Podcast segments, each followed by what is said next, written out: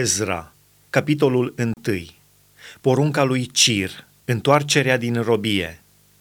În cel din tâi an al lui Cir, împăratul perșilor, ca să se împlinească cuvântul Domnului rostit prin gura lui Ieremia, Domnul a trezit duhul lui Cir, împăratul perșilor, care a pus să se facă prin viu grai și prin scris vestirea aceasta în toată împărăția lui.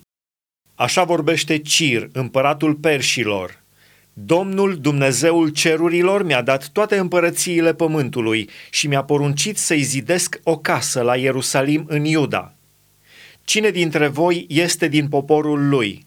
Dumnezeul lui să fie cu el și să se suie la Ierusalim în Iuda și să zidească acolo casa Domnului, Dumnezeului lui Israel. El este adevăratul Dumnezeu care locuiește la Ierusalim. Ori unde locuiesc rămășițe din poporul Domnului, oamenii din locul acela să le dea argint, aur, avere și vite, pe lângă daruri de bunăvoie pentru casa lui Dumnezeu, care este la Ierusalim.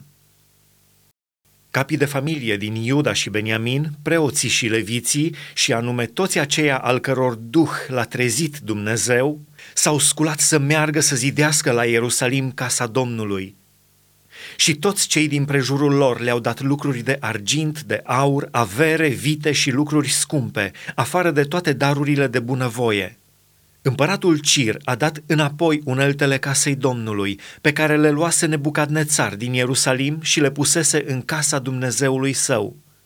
Cir, împăratul perșilor, le-a scos prin Mitredat, vistiernicul, care le-a dat lui Șezbațar, Zorobabel, voievodul lui Iuda. Iată-le numărul.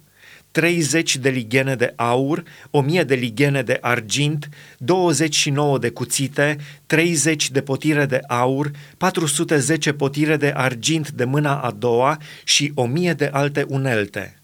Toate lucrurile de aur și de argint erau în număr de 5400.